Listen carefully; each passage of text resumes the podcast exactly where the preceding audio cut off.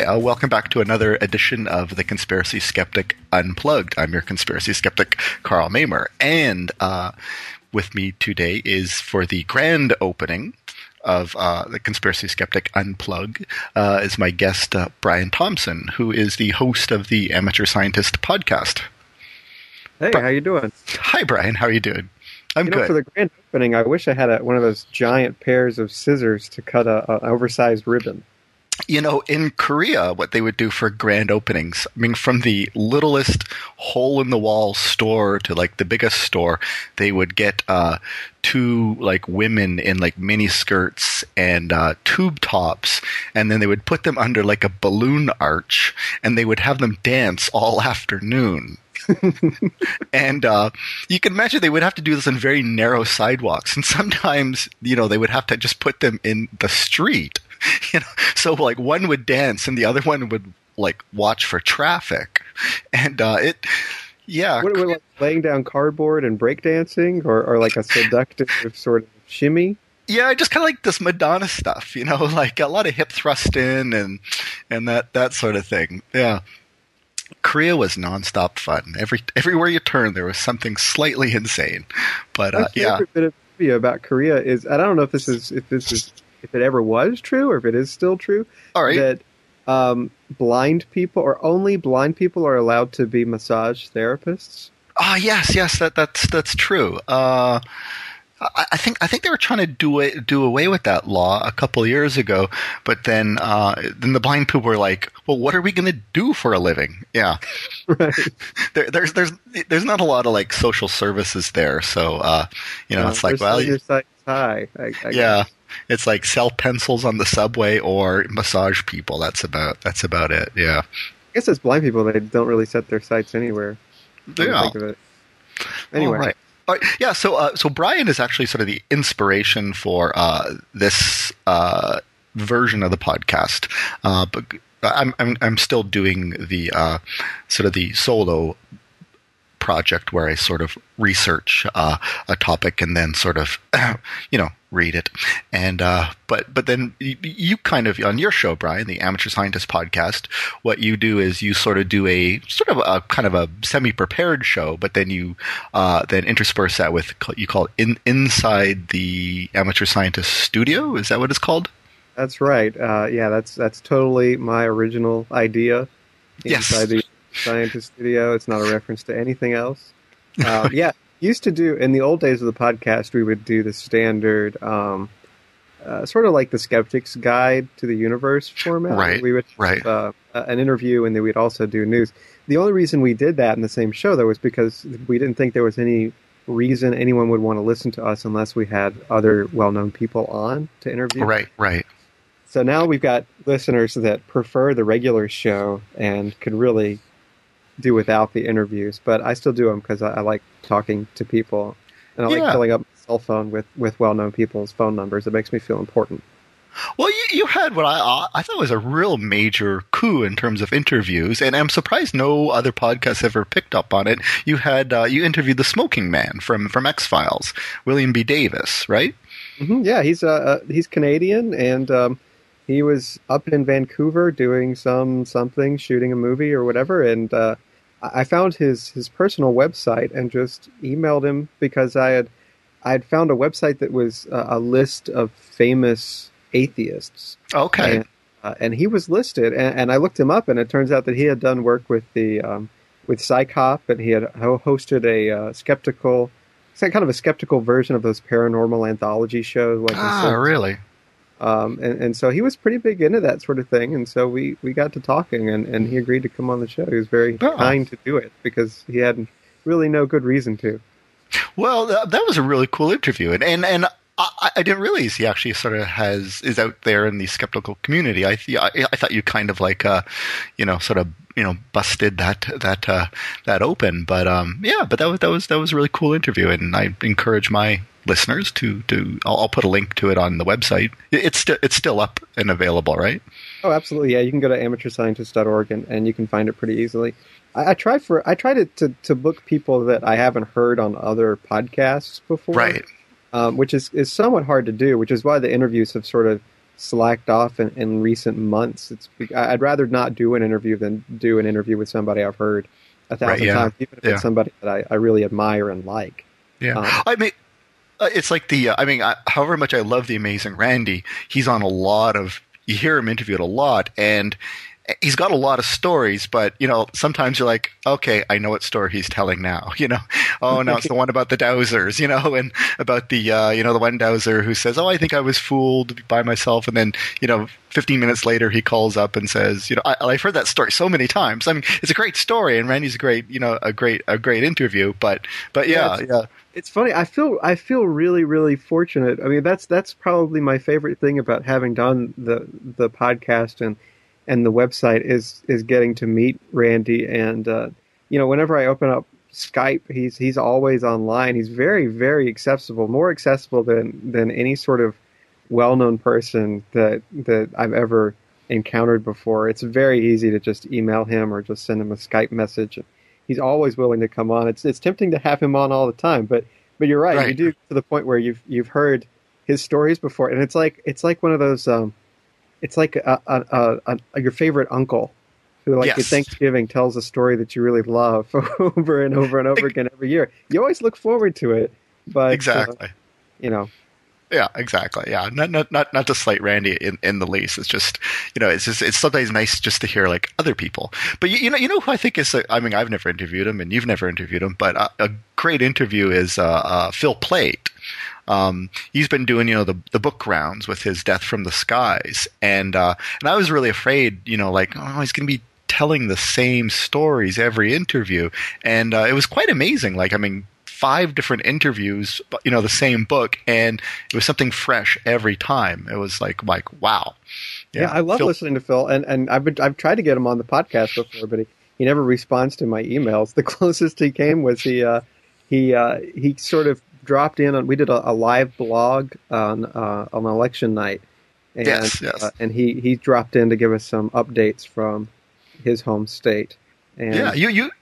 You, you were kind enough to have me on that, a Canadian, to uh, to discuss the American election. Yeah, yeah, we had a that was a, that was an interesting night. Uh, we should, we oh, should do that again sometime. We had a lot of people just sort of stop by the website. It was hosted on on AmateurScientist.org, also with uh, it was on Skepchick, and uh, and we had a few hundred people drop by through the course. I mean, it and it went on far longer than than I was on. I mean, I was on through most of the night, and eventually I right. had to sleep. And I, I logged back in the next morning, and there were still people chatting in the little chat room next to the live blog. So I guess it was a success. Wow. So uh, I actually got some biographical data. You were uh, you're from uh, you're from Louisiana. That's right. All right, and you, you're you're still living there. Yeah, I live I live in the um in the other Louisiana. When when you say Louisiana, people have a very clear picture in their head of like bayous and Spanish moss and people right, yep. alligators that they've tamed. Um, yep, yep. Yeah, I, I live in North Louisiana, which is oh. basically oh. it's basically Arkansas. It's uh, right. it's flat, and uh, you know there are bayous, but no tamed alligators. Although you know there were some alligators around my house growing up, but you don't hear you don't hear like the Cajun accent very often, and the food isn't quite as spicy. It's it's a little more boring. So uh, yeah, I live in I live in the other Louisiana, but it's still wow. technically Louisiana the, the the guest I had on for the the beta edition of this, uh, uh, Jennifer Young. She was you know my my former uh, co-host on my uh, Soul Survivors podcast, and and she's from Louisiana, and uh, you. Doesn't ring a bell, does it, Jen- Jennifer Young? oh, uh, sorry, Jennifer Jennifer Booker. That's her maiden name. Her slave name is Jennifer Young. her well, full disclosure, yes, it does sound familiar, and yes, we know each other. But Louisiana is trying to maintain this air of cosmopolitan living. So Oh, we, right. we're under orders from our state government not to acknowledge that we know everybody who lives in the state. Oh, okay, so she's not like your your your cousin sister or anything like that. It's very possible, and by possible I mean likely that she is, but Okay. I can't I can't acknowledge that under penalty of jail. And again, uh, I, think because you had me on your podcast as a guest, and I think I think I said, uh, Brian, please make as much fun as possible of Canadians. So you have you you you have license even on my podcast to make as much fun of Canadians as you. No, as you I don't. I don't make fun of. I like Canadians. I, I really enjoy Canadians, and one of my favorite hobbies is watching uh, like the the Fine Living Network and like the the home improvement, home interior decorating shows because they apparently all come from Canada. Oh, and- really now? Uh, yeah, there's there's like the Sarah Richardson show and and several other shows, and and I can I can pick them out in about five minutes. As soon as somebody says a boot, um, you can tell you're going to see that CBC logo at the end of the show. It's it's a Ah, wonderful pastime. It could make a great drinking game, actually. Sometimes uh, you say things on your podcast, and I'm never sure if you're serious or if you're telling the truth. Like, uh, who, who who's your your co-host who claimed he was living in like a bunker for a while? Well, yeah, my co-host on the podcast is Bob Teague. Um, I started out with uh, Richard Peacock, who's a friend of mine right? Yes. who's been a friend of mine for, for years and still is. Um, and he writes for the website still. He's still around. Um, but he sort of uh, bowed out, and, and Bob stepped in. Bob, Bob's an interesting character. He's he's he's a far more interesting character than I think people who listen to the podcast realize. Uh, Okay. He and I met years ago because he owned a coffee shop in town Oh, cool. and um, he sort of ran it into the ground. But in the process of running it into the ground, he had these open mic nights where people All right. and, and you know everything from like you know poetry to short stories to interpretive dances with dead fish. Um, people would, would come up and do, and, and I started going out to those, and and he, without knowing me, was very very quick to give me constructive. Well, he called it constructive criticism. I, I think he was right. being an ass. Uh, but we, we got to know each other pretty well. He worked at the local newspaper also, and uh, and yeah, he was for a while. It wasn't technically a bunker, but he was literally living in like a tool shed behind a friend's house. okay. With internet access, though. Yeah, well, he was he had the Wi-Fi access from Ah. house. Okay. and yeah, so when, whenever he would do the podcast from the tool shed, there would be this sort of drippy water sound. He used to actually ride his bicycle because he's a hippie and doesn't own a car. All right. Um, he would ride it several miles to my house and, and get here all sweaty and nasty. Um, and so he was he, he was about to move to New York, and so we decided we needed to test the um, the remote Skype access and All right. it from the bunker a few times. But yeah, technically not in a bunker. But just one more bit of trivia about Bob. He used to be Sure. the um, in the Coast Guard, okay. and I'm not sure if this is why he was discharged, but it couldn't have helped. That uh, at one point, well, he used to walk around with a copy a copy of the Communist Manifesto hanging out of his back pocket. Um, and then at one point, he saluted his Uh-oh. his superior officer while wearing a Chairman Mao hand puppet. Groovy. Yeah, yeah, And- that, but- that's just the type of guy Bob is. All right. But that didn't get him like drummed out of the service, though. I, I can't say that it didn't, but I can't say that it did. either. All right.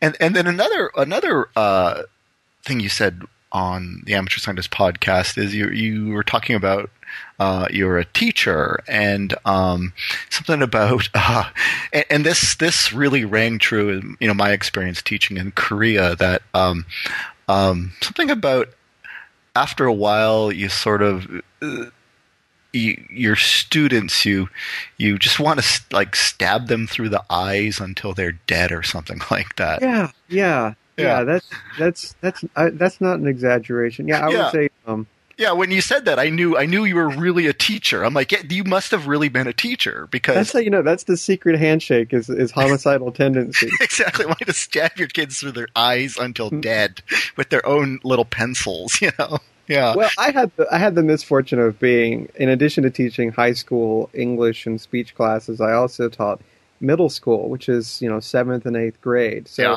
these are kids that are really concerned about being cool and impressing each other, but they don't have the maturity level to understand when their sort of social climbing becomes obnoxious. right. So they're they're unruly, and and I taught at a very small private school, and you know normally the the classrooms are only big enough for about you know twelve or fourteen kids per Okay. class, and I was faced with a room full of 25 seventh graders Oh, one hour, and then the very next hour, 25 eighth graders, and uh, they they sort of wear on the nerves after after a while, and you you start to fantasize about you know different unfortunate accidents that they might meet.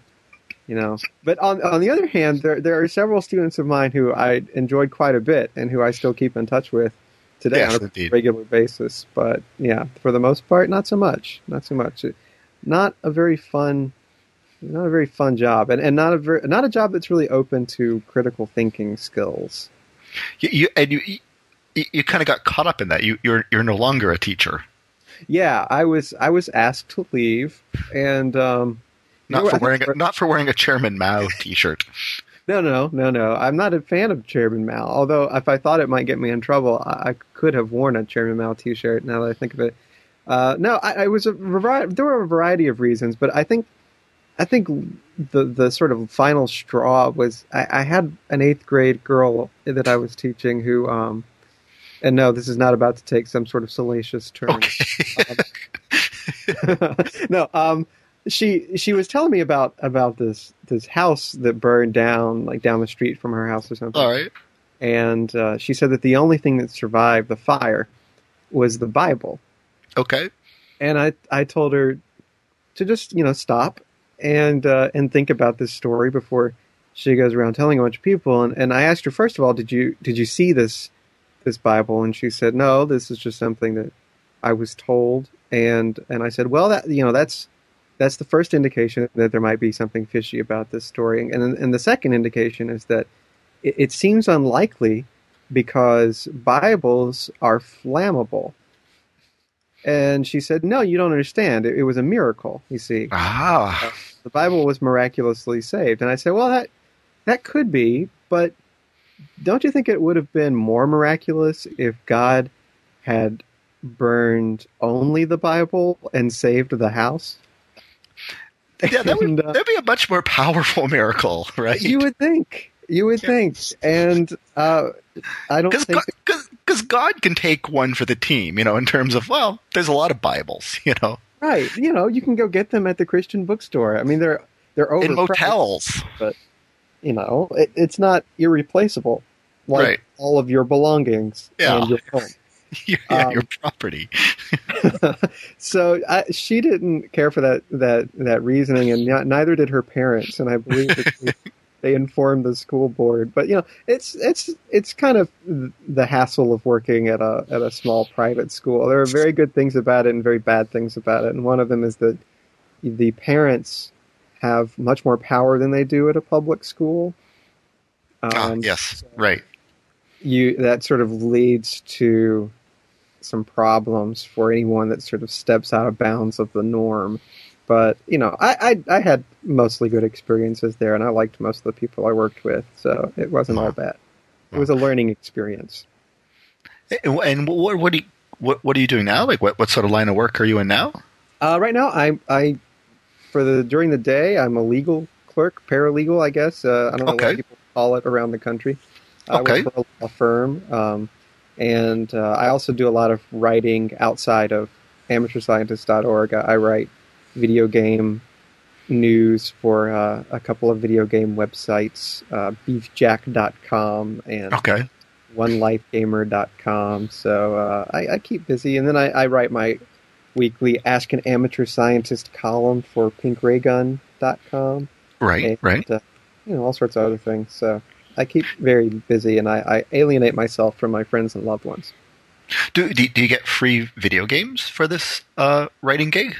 Not yet, but apparently that's going to actually. Um, actually, today I, I got I got sent my first free thing, but uh, you know I, I haven't gotten it in the mail yet, so I can't say yes at the moment. But it looks like Okay. that will be happening sometime very soon. Wow. Uh, See, I, I I used to review video game or computer games for uh, uh, paper here in Toronto, and uh, and it was the classic, you know, um, you know, chocoholic working in a chocolate factory, where you know the first few months is just it's the greatest job in the world, and then after about six months, it's a job and it's horrible, and uh, yeah.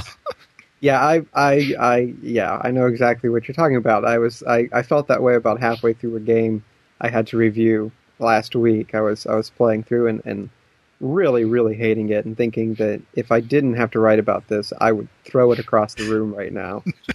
but no, yeah, Yeah. it, was like the the mid '90s, and, and I did it literally did not touch a computer game from about 1994 until probably about uh, two, 2003, and uh, and it, it- I just had no desire to play computer games, and it was like the uh, it's sort of like uh, you know you've just sort of lost the the desire to sort of have sex. You know you can you can can't be aroused by anything anymore, and and and you know the frustration sort of comes in. You know it's like this used to give me pleasure. It, it gives me nothing now. I can look at this, you know, woman, you know, naked, and it gives me nothing. You know, no pleasure, no sense of arousal, and but you know, so the frustration sort of comes in. But I really used to really like and enjoy this, and I just feel nothing now. Like it was that that weird emptiness in me, you know. Yeah, hearing you say that makes me makes me really glad that I didn't take a job I was offered a couple of years ago to write for a porn website Oh God, because that's not never anything I want to get sick of. yeah, because I, mean, you can get sick of computer games. There's other stuff, you know, uh, Blackberries, things like that. I don't know, but yeah, man.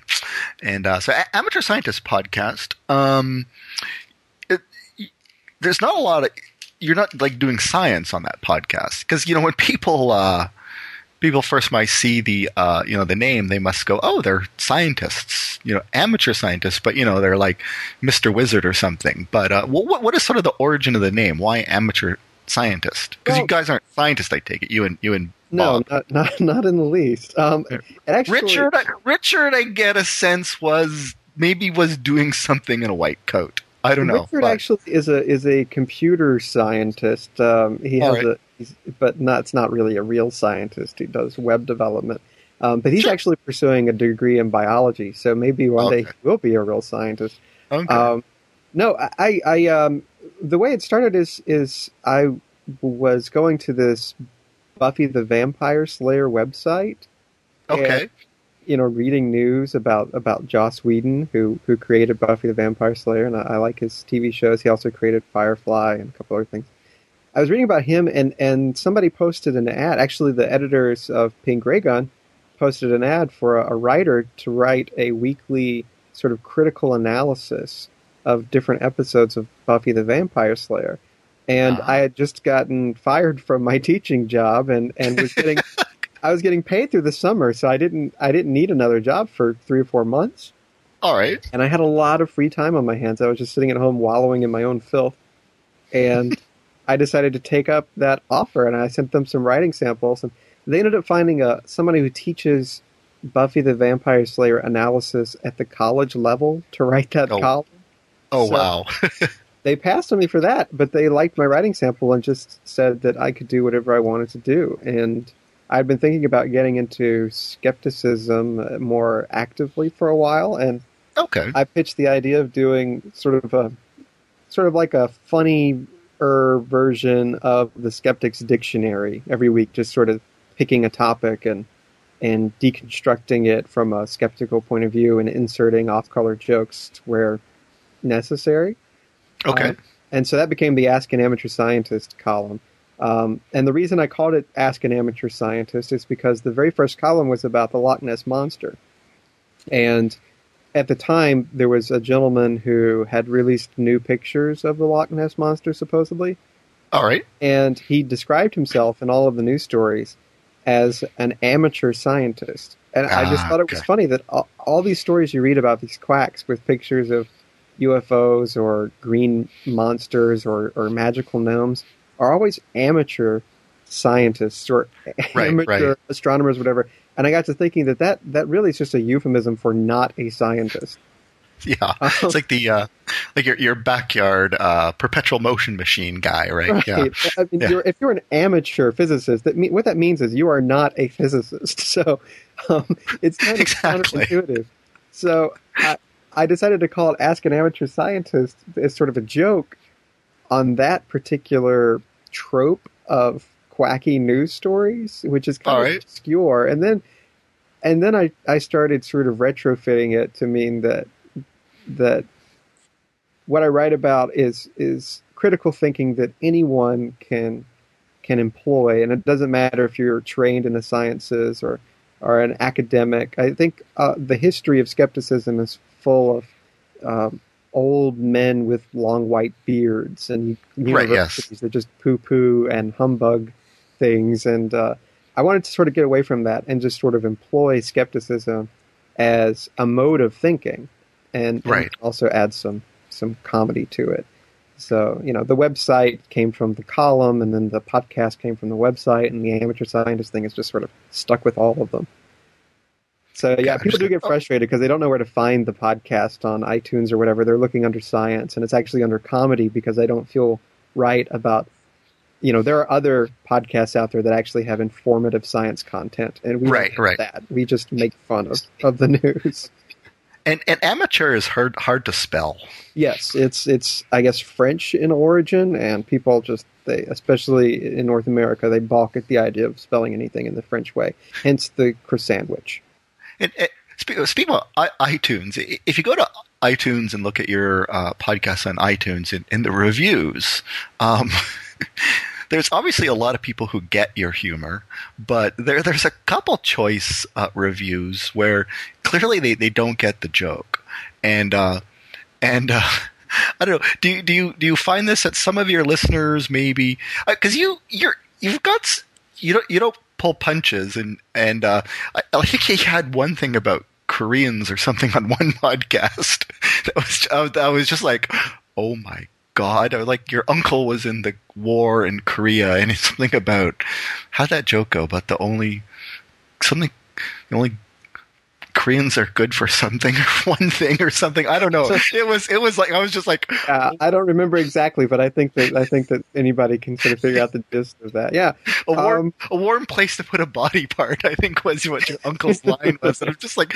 I'm just like you know kind of like you know you're on the subway and suddenly you're just you're just bawling like a madman and and Yeah, you know, some people I think go into it expecting expecting a more serious, skeptical podcast, and it's Right. really not. Um, and that's the only explanation I can think of for the people that don't like it. I mean, comedy is is is is tough. It's very subjective, and it's hard to explain why why something is or isn't funny. And if you're not clicking with it, then you're not clicking with it. I don't begrudge the people who leave bad reviews on iTunes, although I do take comfort uh, looking at the things that they've given good reviews to. I think one of them was a huge, huge fan of Hall and Oates, so I felt better about them not liking our podcast. yeah. Well, I got to take small comfort where I can. there's especially something about you know satire. Satire works best when some people just don't get it. You know. Yeah, I would feel I would feel weird if if everybody like. I mean, uh, in any sort of endeavor, any sort of project I've ever done, you know, I've done a lot of different things over the years, and it seems that the things that I find most creatively satisfying are the ones that aren't designed to connect with everybody. Uh, I feel I feel better about a few people loving the podcast than I do about everybody liking it, uh, and I can deal with people hating it. You know, in the in the meantime, um, you know, all, I don't get a lot of negative feedback as far as like most of the emails we get are positive. Okay. Either either positive or there's some sort of question about something that we've we've talked about. We don't get negative feedback. In fact, the only negative feedback we've gotten is on the iTunes review page, which Right. is odd. Uh, you know, the the website you know, it's updated daily with little blog posts about different news stories, and and you know, the comments on the website can range from horror to anger to amusement. Um, but as far as the podcast go, it's it's goes. It's mostly mostly positive feedback. And you know, I, there was someone who um, wrote us an email or left a review somewhere. I can't remember which, but said that that the that was their favorite podcast. Um, and you know that kind of thing makes makes it worth all of the negative feedback. If if it's somebody's favorite thing, I mean, I think about all the podcasts I listen to, right? And it's a bunch, and and to be the favorite of everything out there, I I don't understand why ours would be anyone's favorite because there are several that are much much better. But uh, if, if somebody is, is putting it at the top of their list, then we must be doing something right, I guess. I mean, we just Bob and I just try to amuse ourselves, basically. And if people, if people else, other people can can jump on board, then that's just gravy. Well, as I said to uh, on on the beta edition of this, uh, Jennifer, that she's from Louisiana as well. I, I, noticed that the my the three three favorite voices, uh, you know, I like on my uh, MP3 player are all from Louisiana. So there's there's you, there's Jennifer, and there's uh, Michael Goudeau from uh, Penn Radio, and all all, th- all three are from Louisiana. I'm like, what what is this? I don't know. But yeah, yeah, yeah I don't know. It's uh, maybe it's something in the bayou down here. I think I think a lot of it has to do with the South and in general. You, I think you find a lot of people who are itching to run contrary to the general consensus down here. Right. Um, right. Sure.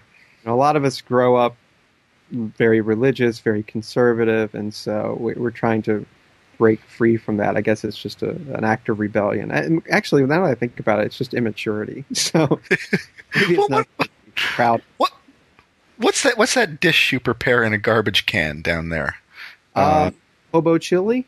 No, um, no, no. Uh, that with can prepare anywhere. Cray, I mean, cray, crayfish. crayfish. Oh, craw, craw, well, so yeah. The, some people call them crawfish. Some people call them crayfish. Some people call them crawdads. Uh, occasionally, they're known as mud bugs but uh, the most common by far down here is crawfish. Yeah, okay. they're little. Um, they're basically giant insects. I mean, they look like tiny lobsters. And yeah, we boil them in giant vats, and we we season them, and then we rip their heads off and eat their meat.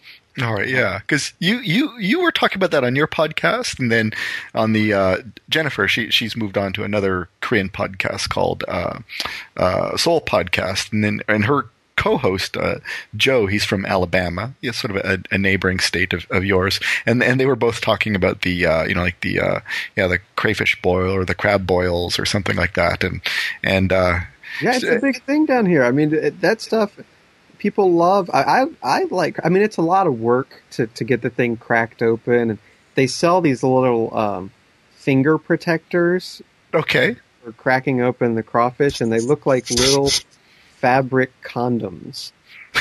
you wear them on your finger and you crack open the tail and you take the meat out. And the people that are, you know, somebody is is a native crawfish eater because they will rip the head. And, you know, picture just a tiny lobster, rip the Great, tail off, and then stick their mouth over the open end of the torso and suck all of the meat out of the head of the uh, crawfish. Apparently, it's delicious. I can't go that far. I'll, I'll eat the tail meat and I'll eat okay. the meat but I okay. heads. Uh, you know, in Korea, they uh, they would serve huge plates of like seafood, you know, like crab and shrimp and fish, and and uh, and then uh, what they would do is they would just sort of bury it under this this mountain of uh, sort of chili paste, uh, uh, uh called go, gochujang, just sort of this evil red chili paste, which which is which is nice in moderation, but you know when you're just kind of like you know, having to sort of poke through this, you know, this this mountain of red hot sauce to find the, you know, the delicious seafood. I'm like, eh, that's that's uh, that's ruining it. I don't know. Yeah, I don't want to sound xenophobic or anything, and I really enjoy cooking and I, I like food, and, and I think I have a fairly sophisticated palate. But there, there is some aspects of Asian cuisine that I just find mind-boggling. It's the living octopus uh, that I found strange. the, they would throw uh, like live octopus like legs, tentacles on your plate, and uh, then want you to eat it. Wow. All right. I've had, I mean, but, I've had octopus before, and I, I have enjoyed it, but I don't think I would like it still squirming. Fighting, actually, you you, you got to sort of really like, you know, sort of administer the coup de grace in your mouth. You know, like to just kill those legs before they go down your throat. Like some and, 1950s atomic science fiction movie. Well, yes, basically. All right, all right, and I got the. I guess the the, the point of uh, conspiracy skeptic unplugged. I was going to call it conspiracy skeptic uh, in the in the conspiracy skeptic studio, but I hey, thought, yeah, but I thought no, you might accuse me of stealing your idea fully. Stealing my stolen idea. Yeah. Oh yeah.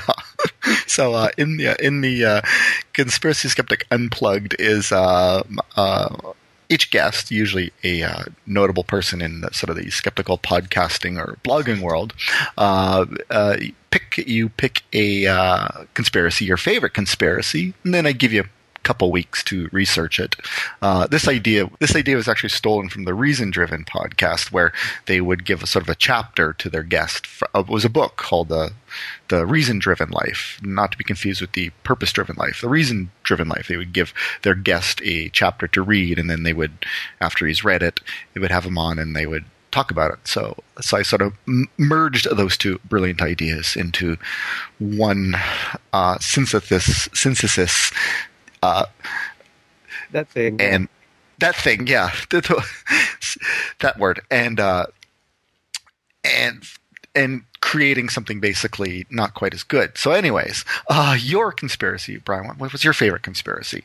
Uh, I chose the Illuminati, which the is Illumin- sort of a giant, all-encompassing conspiracy with with an actual concrete basis in reality.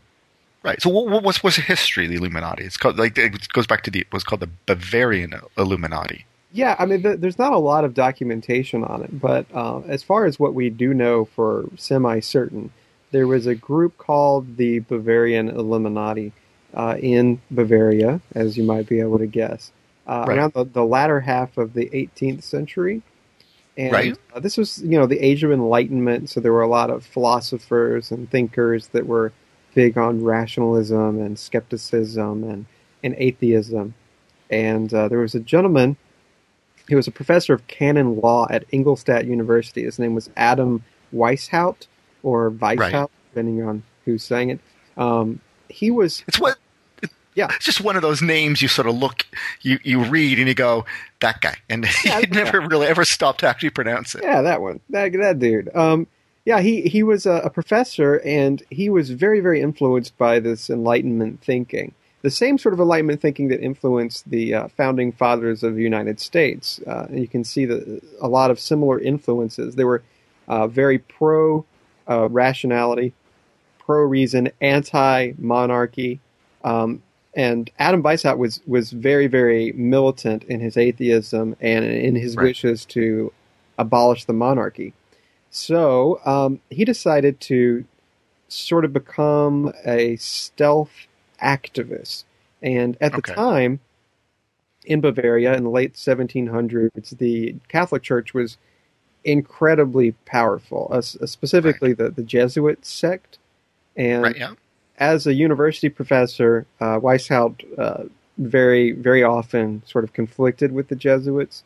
So he decided to basically adopt their system of a class based order and turn it into a secret society. That he he stole some of the rituals and some of the initiations and some of the structure from Freemasonry, which was also right. pretty popular in Europe. And his goal was to start a secret society, recruit the sort of enlightened or the potentially enlightened people in Europe at the time, and from the ground up create a social movement to overthrow the monarchy and create uh, a new society based on reason and natural law and rationality and atheism. Uh, so he set about doing that, and it, he called it the Illuminati. And it was actually officially founded on May 1st, 1776, and Ah, and yes, yes, an interesting date. Yes. Yeah, well, I think that you know those ideas were very, very appealing at the time, and and I'm actually kind of surprised that they didn't spring up sooner. I mean, you, know, you would think that it would be counterintuitive for people to believe that someone has power over them simply because of right of birth, but Right, um, right. you know, at that time, that was becoming harder and harder to stomach for people, and science was starting to kick up, and and people were starting to learn about you know the natural order of things and, and they had a reality to a lot of superstition or they had a, a, a an alternative to a lot of superstition and mysticism so Right. um so he started Well, it's it's Yeah. Well, it, it's it's kind of like uh, you know, like you're you know, there's a big you know, uh, you know, you know, the, the traffic on the highways just stop dead, and then you know the one guy starts driving down the breakdown lane, and then everybody follows. So it, it you, you know, it, it seems obvious now. You know, Yeah. hey, let's all drive down the breakdown lane, but you know, just you got to wait for that one guy to do it. yeah and there was a, there was a big um sort of fraternal instinct i think amongst a lot of these thinkers too i mean there everybody was reading each other's books exchanging letters i mean french philosophers were influencing people in the united states you know english philosophers were influencing people in, in all across europe so there was i mean there was widespread communication it was it was almost like the internet today i mean with pamphlets and letters and things flying back and forth it was kind of an exciting time and um, uh, after a while, the Illuminati started to grow. Um, they, you know, were just a few hundred people at first, and then they grew into several thousand people. Eventually, they started recruiting people from within Freemasonry. The Illuminati sort of had a pyramid structure, and initiates weren't told the full extent of the secret society at first. You had to sort of work your way up. You had to submit a detailed autobiography of yourself and detail what do you think about the world and Okay. gradually you were given more and more information but you know basically it started to collapse under its own weight which makes it sort of strange that it's become this catch-all conspiracy that people believe still exists today because you know it, it was a classic classic example of what happens when you have a conspiracy that gets too big Right. Yes. there were too many people keeping too many secrets. It got to the point where there were, you know, there was there was a European lodge that oversaw national lodges in each European country, and then those have mini lodges in all the different cities, and you know this giant hierarchy. And we know from the letters that Adam Weishaupt sent to his lieutenants and other people that were in the Illuminati with him that he was starting to grow very discontent with everything. There were a lot of boozing, whoring, uh, self-deluded, self-important people that were trying to, you know, pretend they were more important than others, getting into all sorts of weird mysticism and rituals, and basically Right. just mucking up everything. And of course, the people in charge started to get word of this. They found out about it, and it only lasted about 10 to 15 years. It's kind of hard to say when it finally collapsed, but there were several edicts that were issued to banning secret societies in general, Right. uh, banning anybody from saying anything about the monarchy, anything against the monarchy, anything against the church. So the Illuminati were guilty of all three of those, and they eventually just disbanded. Um, or, or so we're led to believe. or so we're led to believe. Yeah, the um, the conspiracy theories today. I mean, the Illuminati has basically become a scape a scapegoat for any number of conspiracy theories. Uh, Okay. There are people that say that Adam Weishaupt didn't actually start it; he just restarted it. That it had been a secret society throughout history. Um, Maybe like uh, related to the Templars or something. yeah, there are people that think that it's basically that. I think that the, the most common belief is that it it's basically a higher order of the lower secret society. So people think that Okay. since Freemasonry is you know a more public face, you know everybody knows the Right. Freemasons exist, even though They-. They have their like order ranks. And, you know, right. They they go out and they you know they ride in parades or whatever the hell Freemasons do. I don't know. Um, dress up in skirts and hit each other with hammers. Um, Right. I'm not sure what they do with the lodges. The, the, Um, Shri- the Shriners. I think like the, the Shriners are uh, Right, lower the order. yeah. yeah, yeah. The of the Freemasons. sect, and they ride. Uh, I don't know about up in Canada, but I know around here, whenever there's a uh, uh, like a Christmas parade or something, there's always a couple of Shriners in these tiny little gas-powered go-karts. Yeah, yeah. Oh, yeah. They do that here too. Yeah, it's very, very strange. But Yeah. Somehow these guys are supposed to be controlling the world, Well, right? yeah, I mean, there's all sorts of crazy conspiracy theories about the Freemasons that they're direct descendants of an order established by the architect of King Solomon's temple using sacred geometry right, from right. aliens or sky beings or angels or whatever. Right. Um, it's so complex, all the different beliefs about the Illuminati, that it's hard to, to say what one person believes or another person believes. So I think somebody somebody brought up the point, and I don't remember who it was, but I remember reading that you know that's kind of the the perfect way to keep a secret society secret is if two different people who believe in it can't agree on what it actually does. Right. uh, yes. So maybe that's maybe that's the ultimate goal of Adam Weishaupt. Uh, there are people that believe that that after the Illuminati, uh, quote unquote, disbanded, uh, Weishaupt actually went to the states and assumed the identity of George Washington. Oh, and, uh, uh, yes. Yes, that he and George Washington shared an uncanny resemblance, and he he had had Washington killed and assumed power in the United States. Uh, yeah, it's pretty it's pretty wacky. Um, I I think though my hypothesis, and I can't really back this up with documentation, Okay. but but what I think is that one of the reasons that the Illuminati has has lasted so long is because it's got such a cool name. Exactly. I mean, the Illuminati, that's pretty, pretty impressive. You say you're a member of the Illuminati. Uh, it, it sort of got picked up also by the religious fanatics of the late 1800s and early 1900s that were very Right, okay. Freemasonry. They were convinced that there was some satanic conspiracy of world leaders. A lot of it having to do with just good old fashioned anti Semitism. Right. That- Well, it, if I recall, uh, geez, about in the uh, in 19th century, kind of, you know, the first couple generations of Americans had, you know, been born in America, and they, you know, and then now there's a there was another great wave of immigration, a lot of Irish and stuff like that coming in, and uh, and yeah, and and and there was a and there was sort of a big like a lot of conspiracies, you know, European, anti-European conspiracies sort of kicking around at that time. Sure, yeah, and and everything can be sort of it's basically all good conspiracy theories are a template that you can you can fit to to meet whatever requirements you feel are necessary. So let's say that you don't like secret societies, you don't like Freemasons. Well, you can, Okay. you can create a free you can create a conspiracy theory about how the Freemasons are responsible for everything bad that happens in the world. For sure. And, and the fact that they're a secret society just feeds that because the you know when there's no evidence of anything they've done, that's evidence that they're so good at being secret. So you can't Exactly. really, you Shows you their power. right. And you know th- there's no question that there are several important people throughout the world, throughout history, who were members of different secret societies. There were very influential, important people that were actually members of the Bavarian Illuminati, um, which is it's not really surprising. I mean, important people fraternize with important people. I mean, if, Right. if you look at you know People magazine, actors are constantly marrying and cheating on each other, and and that's because all they see every day are other actors. If you're you know the king of France, you're going to be hobnobbing with other King of Belgium. Right. Um, if you're an, a, an academic, you're going to be hobnobbing with other academics. So, you know, Yeah.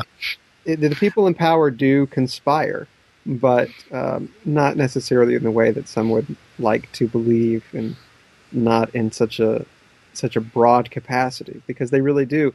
I mean, whenever they're and the Illuminati did start out as as a as a conspiracy with an agenda to take down the monarchy system in Europe, and it didn't work because people don't really work together too well in giant giant groups, and nobody can keep a secret.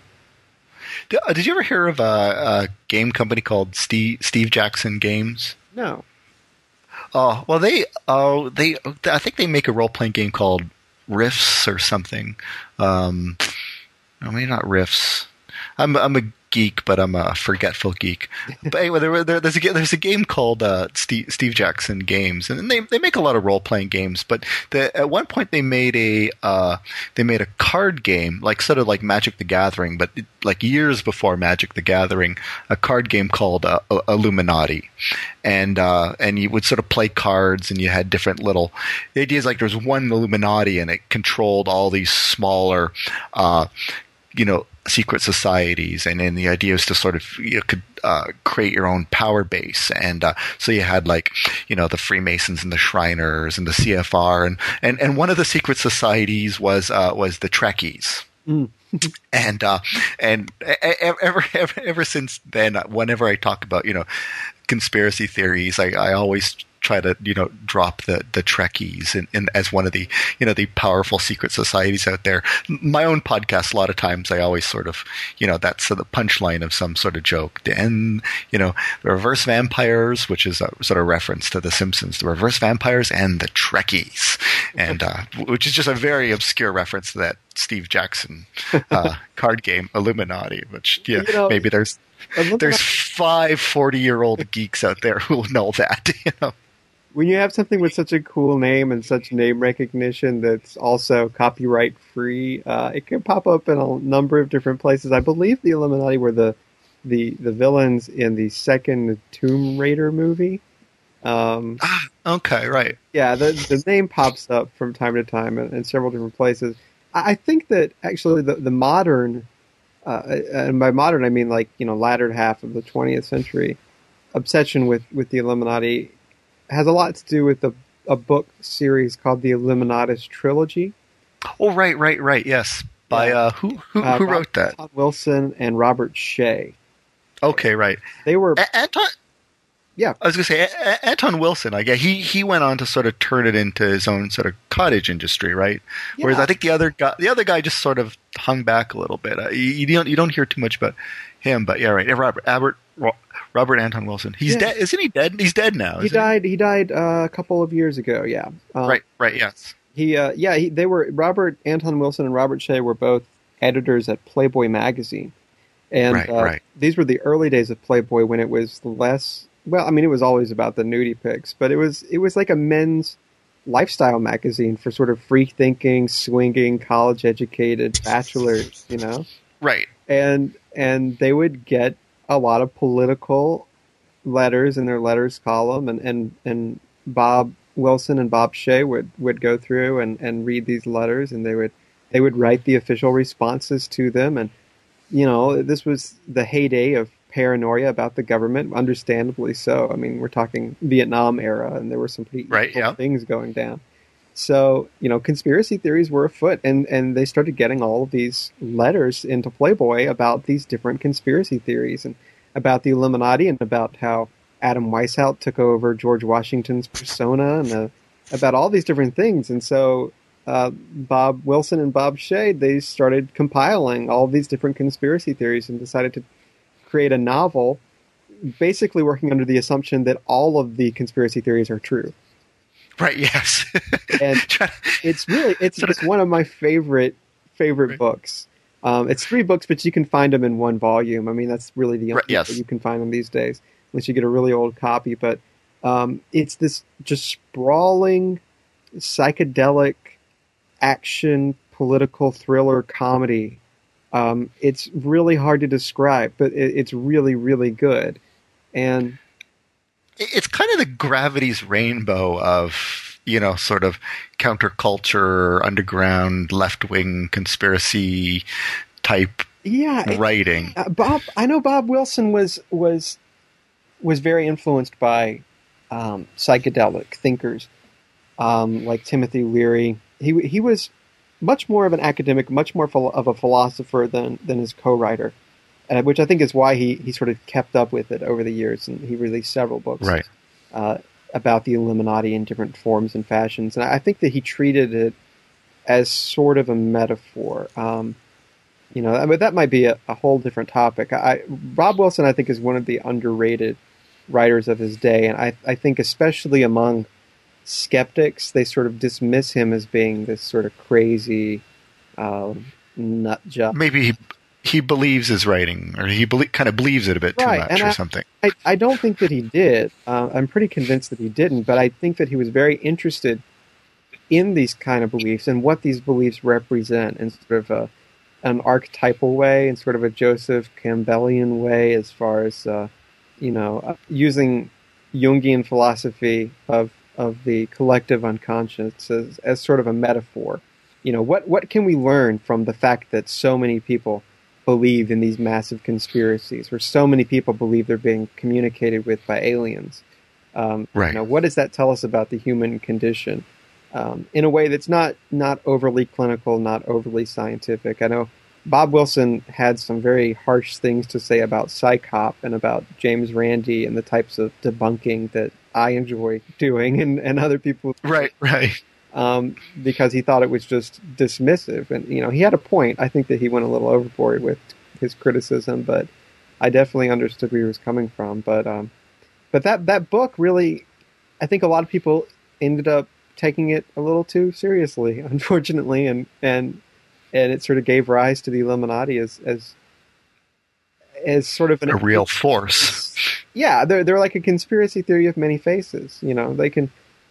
It all comes back to the Illuminati. My favorite, my favorite explanation for the Illuminati is that there was a great civilization that was somehow destroyed, whether you call it Atlantis or whatever, and the survivors of that civilization kept the technology and the wisdom and the philosophy, and kept it secret because they thought that that their hubris is what destroyed them they believe that this information was seeded and, and kept secret and kept safe by these these secret societies, and that you know eventually by these long term machinations they will be able to work their way back into power and guide humanity for good good or ill. Uh, most crazy conspiracy theorists believe that it's for ill and that uh, they're they're seeking to misuse this power and use it to enslave everybody else. Um, you know, it, it's the sort of classic conspiracy theory idea that the people in the know want to enslave the people who aren't in the know, and it's up to the people who are wise to the conspiracy to stop them, Yes. and no one else can. Uh, Well, actually, that, sort of brings me to the to the uh, what I call the uh, the De, De Angelis Novella postulates, na- named after Perry De Angelis and uh, and um, uh, Doctor Novella from Skeptic's Guide to the Universe. So the uh, you know that the uh, how, how do you how do you sort of distinguish between uh, a real conspiracy, you know, like arms for hostages or something like that, and uh, and you know, you know, the, the good crazy, you know, high kookin sort of conspiracy theories that this sort of podcast takes on, and people like you and I just you know just love, and um, and uh, so uh, you know, sort of the De Angelis Novella postulates sort of posit there's sort of th- three sides to a conspiracy. So there's the uh, there's the uh, the great evil side, that then they're incredibly powerful, and um, they can you know make history disappear. They can they can you know marshal you know you know entire nations and uh, but but at the same time they make very very sort of primary errors that you know that schlubs like us can sort of pick out and go aha you know this foolish error you made shows you know reveals the conspiracy. And then there's the uh, the the uh, sheeple who uh, what's what's the guy's name? The uh, uh, the the Bilderberger guy we're, we're we're always talking about. Oh, um, Alex Jones. Alex Jones, yeah, yeah. You know, I think he, doesn't doesn't he call call them sheeple, the sheeple, the Yeah, uh, I can I can barely understand like every other word. He screams so loudly. yeah, the, the sheeple. So they're they're sort of the dupes of the conspiracy, and uh, they're some people are just you know blissfully unaware, but then there's people like you and I where you know we we've been told straight out and given the evidence, but we choose to ignore it, and and uh, Or You we're know- part of the conspiracy. Well, if we're not part of the conspiracy, we're the you know we're the stick our head in the sand sheeple, and then and then finally there's what what uh, what uh, uh, you know Perry and uh, Dr. Steven Novella call they they call the Army of Light, and these are the people who have. Uh, and again, I don't know if it's the red pill or the blue pill. They've swallowed one of those pills, and they can see. They can see through the conspiracy, and they know the truth, and it's their job to take take them down. Right. So, uh, so, so Illuminati. Uh, so what is what is their uh, what is, I guess what is their what is their big evil power, and what what's what's maybe like a fundamental primary uh, you know error they've made that reveals that reveals their hand.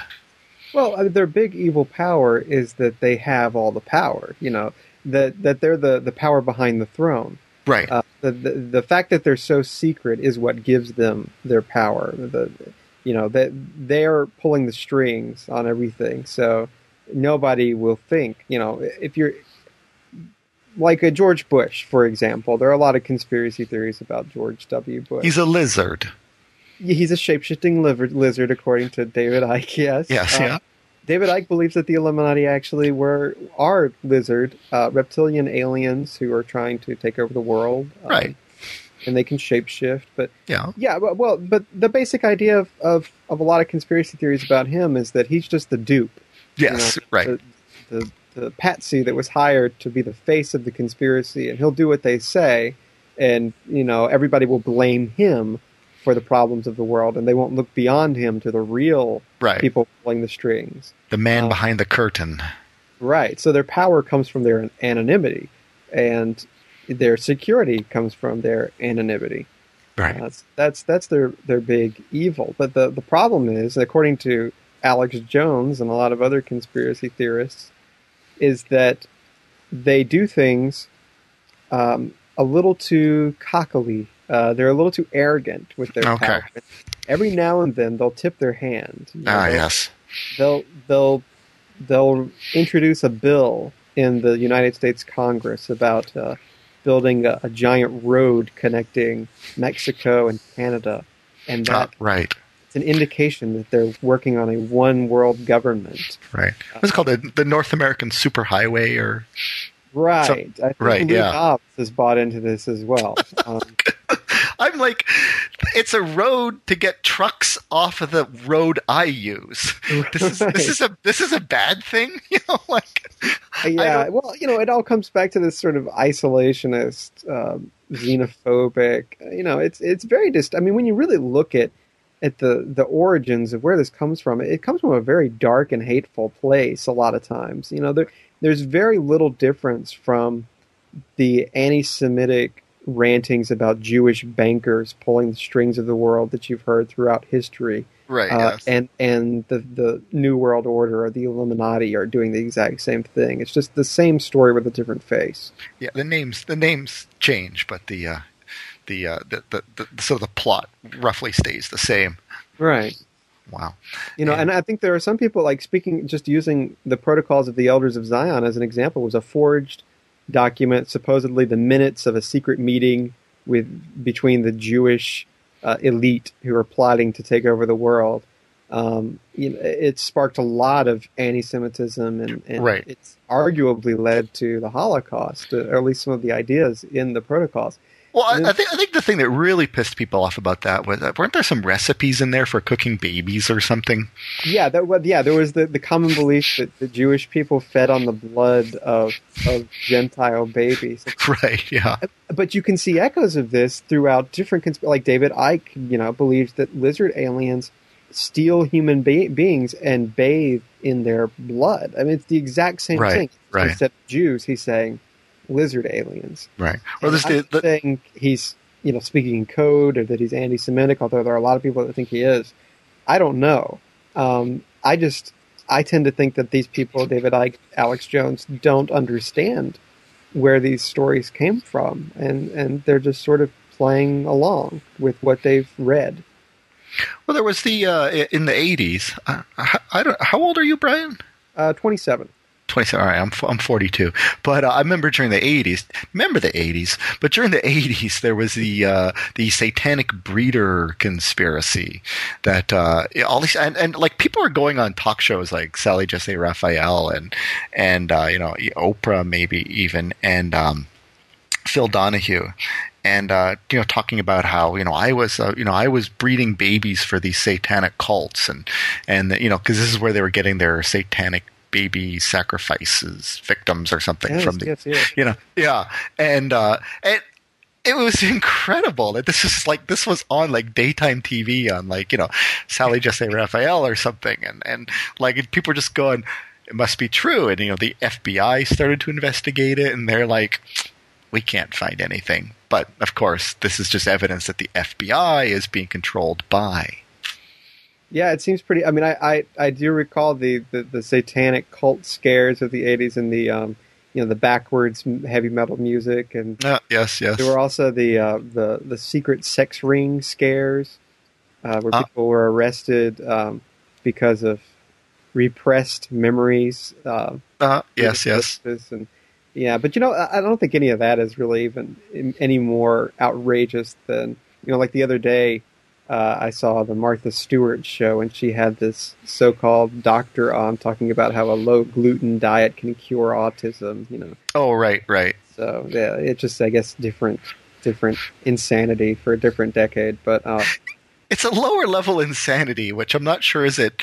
You know, because if it's really ridiculous insanity, like you know, satanic breeders, you know, a- a- and that's that's so easy to mock. But you know, when it's like, you know, when you're now trying to mock, you know, fretful mothers, yeah, it's it doesn't play as well. it's a little trickier. Yeah, it's easier to go after the goth kids in black t-shirts. Yeah, than the first time mothers who are like, I'm afraid I'm going to kill my baby now. I'm afraid I'm going to give it autism. You know, it's like, oh, yeah, but you know, it's, it's just, I, I, and that's what that's one of the things I find so interesting about Robert Anton Wilson's writing, and a lot of writing about that about conspiracy theories in general, is that it really does play into uh, this human need to tell a certain kind of story. You know, the the universe is is seemingly random and seemingly very right. cruel, and it, it makes sense that people want to sort of impose some order on it. You know, whether it's Yes. religion or whatever. Um, and also, there seems to be this this innate need for stories about good conquering evil, and you can't have good conquer evil if there's no evil. And uh, I, I think that a lot of it just plays into these these human needs for a narrative in their lives. And you know, if you believe that there's some vast evil power working against you, and and you know that this evil power exists, you can be a warrior against it, and you can play the part in the story. And all the sheeple who are just Yeah. dupes are people that you can save. You know, so it gives you a motivation to fight the evil. So, um, you know, it's just it's play acting. I think to a large degree. All right, so I guess uh, maybe we should should wrap it up. Um, any other further comments on the Illuminati? Uh, no, I think I think we we about covered it. I know there are so many different so many different explanations for the Illuminati. I can't keep track of all of them. I love reading about them. Um, so if anybody else can think of any um, any any different stories for how the Illuminati formed or what their ultimate who's in charge, you know, they can be interchanged. The Illuminati and the New World Order often are interchanged. So um, I would love to hear some more. Um, you know, the, there's the the shape shifting lizard aliens are pretty good. The the secret keepers of Atlantis are, are that's a pretty good one. Right, right. You know, my uh, back during my university days, my my mother she owned a uh, well, like the Canadian version of the sec or uh, Starbucks is called Second Cup, and uh, and we had uh, Second Cup has like flavored coffees, so like chocolate raspberry things like that, and uh, and it was sort of fashionable in the uh, early '90s that you would kind of like uh, you'd sort of mix the flavored coffees, and so you know you take you know you know chocolate banana flavored coffee and mix it with French vanilla and call it you know the Sunday or something like that. This is this is what we would. This, the, um, uh, that reminds me of like when you were 12 years old and you'd go to the to the 7-Eleven and you'd fill up a cup with every kind of Ah. yes, and was it called a suicide, I think. Oh, okay. Yeah, or we, I think we might have called it swamp or something in in in, in my hometown. But uh, so I, I one co- I made one coffee blend where I took uh, Bavarian Dutch chocolate and French vanilla and mixed them together, and then uh, and then I put I actually made a little sign. I, I worked for my university newspaper, so I had I had this is like 1991, you know, really before everybody had laser printers and Photoshop. So I sort of, between a laser printer and a stat cam, I sort of cobbled together a little sign for the coffee blend, and I, I called it, uh, I called it, I called the coffee uh, uh, Illuminati and uh, and my little logo was sort of like you know the pyramid with the uh, you know on, on the back of the the one dollar bill, but where, where the eye was, you know, I had a little coffee maker up mm-hmm. there, and then uh, and then I, I, I, sort of described the coffee as you know conspiracy of flavors, and and then sort of in really big uh, panicky letters, something like you know the government is watching you through your coffee maker. that was that was the blend or something. I don't know, but no scheme. Everybody has a coffee maker. Yeah, but n- no customer ever really got any of the references. you know, they would just they would just look at that and they would like, "I'll have the Irish cream." I don't know, man. Well, you know, it's, it's funny because the the eye in the pyramid thing, and, and, we didn't even touch on the sort of imagery and and all that stuff. The Illuminati, and you know, for people that want to read more about the Illuminati, that's you know something based in fact. Because if you just right. Google, there's no telling right. what comes up the, I, I found that the best document about the history of the Illuminati with the most references and sources cited okay. um, was put up by the American Atheists. Oh, um, oh, really? Because uh, there were, you know, it's basically an essay about, you know, atheism during the Age of Enlightenment, and Adam ah. Weishaupt was a pretty prominent one. Uh, but if you go to atheists.org and you can search around and find it, um, you know, the, there's a, a, an essay called "The Enlightenment, Freemasonry, and the Illuminati," and right it has a pretty succinct history of the whole thing. It's it's interesting because there's there aren't a lot of primary sources other than the correspondence between Adam Weishaupt and other members of the the society. Um, most of the sources for the outside reaction to the Illuminati are this the angry diatribes written by the church. no doubt. so yes. A lot of them are kind of exaggerated, and it's it's hard to know what's true and what's not. I mean, in his time, Adam Weishaupt was accused of being a, a Satanist and uh, all sorts of horrible things, even more horrible things than he's accused, of being today. So. In any of your research, because the the day they were founded, you know, May one, May Day, uh, you know, uh, any connection between like you know uh, May one and uh, you know their founding day and sort of you know the May one holiday that's sort of celebrated you know kind of like a like a Labor Day in a lot of the world outside of North America. Uh, you know, I don't I don't I don't know for sure, but I would be very surprised if it wasn't. Uh, it wasn't coordinated because I think that that I'm not sure that was the official founding day. I mean, I don't know if that was the actual founding day. I think that might be just what was declared, and I think one of the reasons it was declared as being that day is because it was the holiday. Ah, okay, so it's sort of a bit of a backward revisionism or something. I would imagine, although I'm not really sure. That's one of the things that's kind of hard to to pin down. I think. Oh wow, that's interesting. Anybody really knows. Because you know in, in, Korea, like Labor Day in Korea was actually May May one. Like in, in North America, we definitely do not celebrate May one as our Labor Day. Uh, but probably and because we celebrate the first first Monday in September. Same same you know Canada and USA, we both celebrate the first Monday in September as as our Labor Day. But uh, I, I wonder why they if, if, you know they specifically changed it from May one, which I think a lot, a lot of the world, not not necessarily even the communist world, because Korea is a you know a democracy in name, and um, they try so hard, but uh, but uh, the uh, you know, but still, it's They're May Day is. Yeah, I think that I would I would imagine it is because that the the May Day idea came out of the Enlightenment thinking as well. You know, so it, uh. it heavily influenced Karl Marx. Uh, okay. The Enlightenment thinking and, and atheistic thinking and rational thinking. So it is sort of an enlightenment idea of empowering the common man, uh, you know, the noble savage, uh, rising up against the, the brutal overlords. Um, so I, I would imagine that's that's what it had to do with, but I don't know for sure. No, on, your, on your podcast, you always finish it up, except one episode I noticed. You always finish it up with, uh, uh, uh, you know, if if there was a, a, fight between two people, who who would win? You always ask your guests that question. except that your your last one with the uh, with the uh, the psychic, the uh, Vedic astrologer who channels for John Belushi and Tupac. Uh, you, you you never did ask her if there was a fight between you know X and Y, who would win. I was just curious what like because near the end of that interview, and that was a really great interview, and, and it's kind of getting a lot of uh, a lot lot lot of talk in the, sort of the skeptical world, but um um towards the end, it sounded like she was really losing it. Like, you know, that towards she, the end, it sounded like that. You say. yeah, yeah. Well, no, like not just like I mean, obviously she had kind of lost it, you know, from age eighteen, but but you know, losing with you, that it was really dawning on her that that you know she's probably is quite used to having just a very receptive audience full of yes men and you know and oh I will fi- I will find my husband and I will win the lottery and and uh, and and you weren't sort of that kind of audience. So it, it, yeah, it, I, it she she emailed me out of the blue. Um, she had had some sort of inter inter psychic feud with um, with this other psychic uh, named Chip Coffey, who I've written about a lot. Oh yes, yes, yes. Terrible, terrible man on this show, Paranormal State, right. Psychic Kids, right.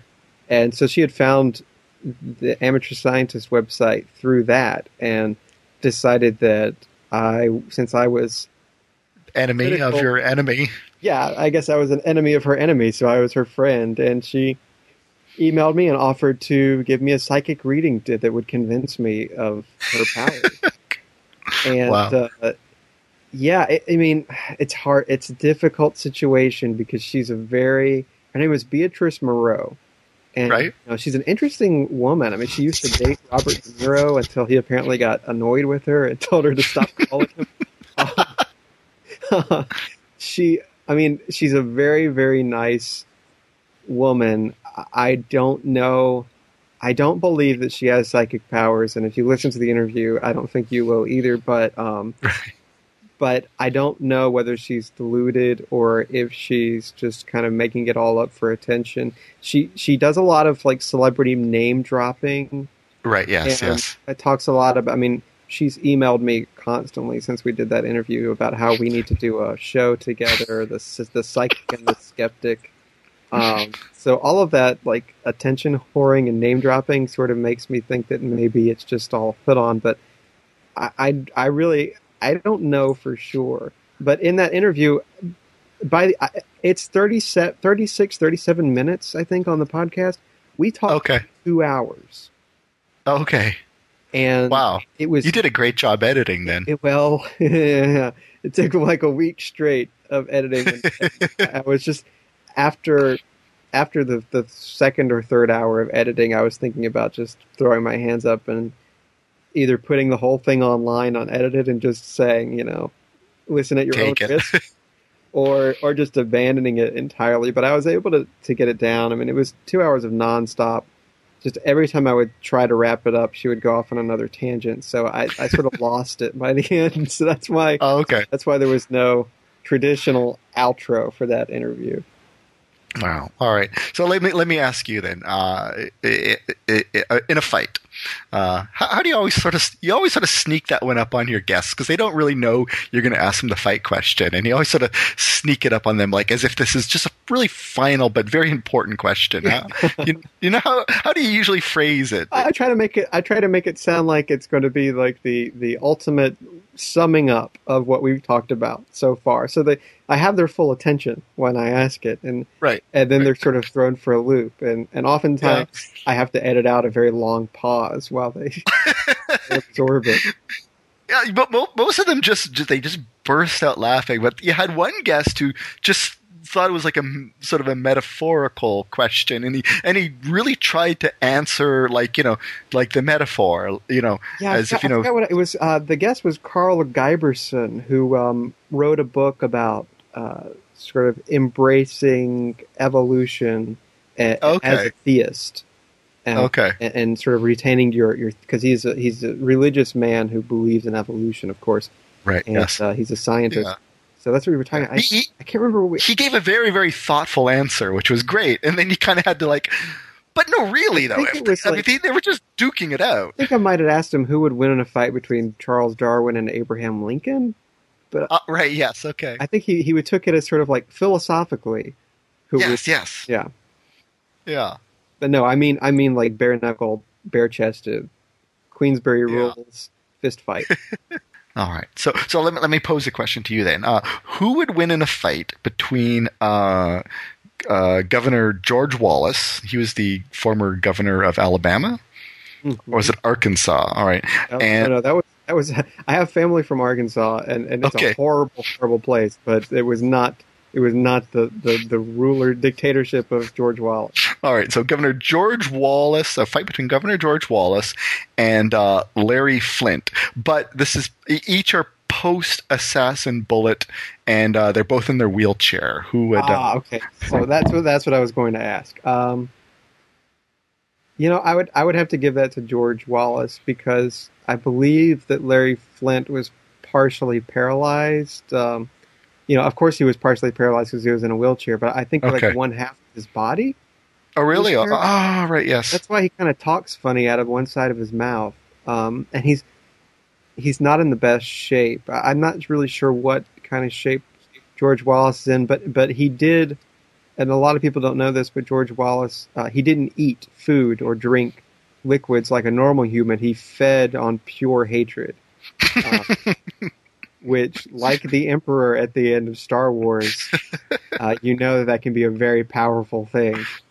Um, so if not, I mean, if not valved periodically, yes. yeah. Uh, uh, and on the other hand, Larry Larry Flynt feeds on burgers and lustfulness, um, which are kind of the same thing, but they don't really translate to to physical capability. So I'm going to have to give that to George Wallace.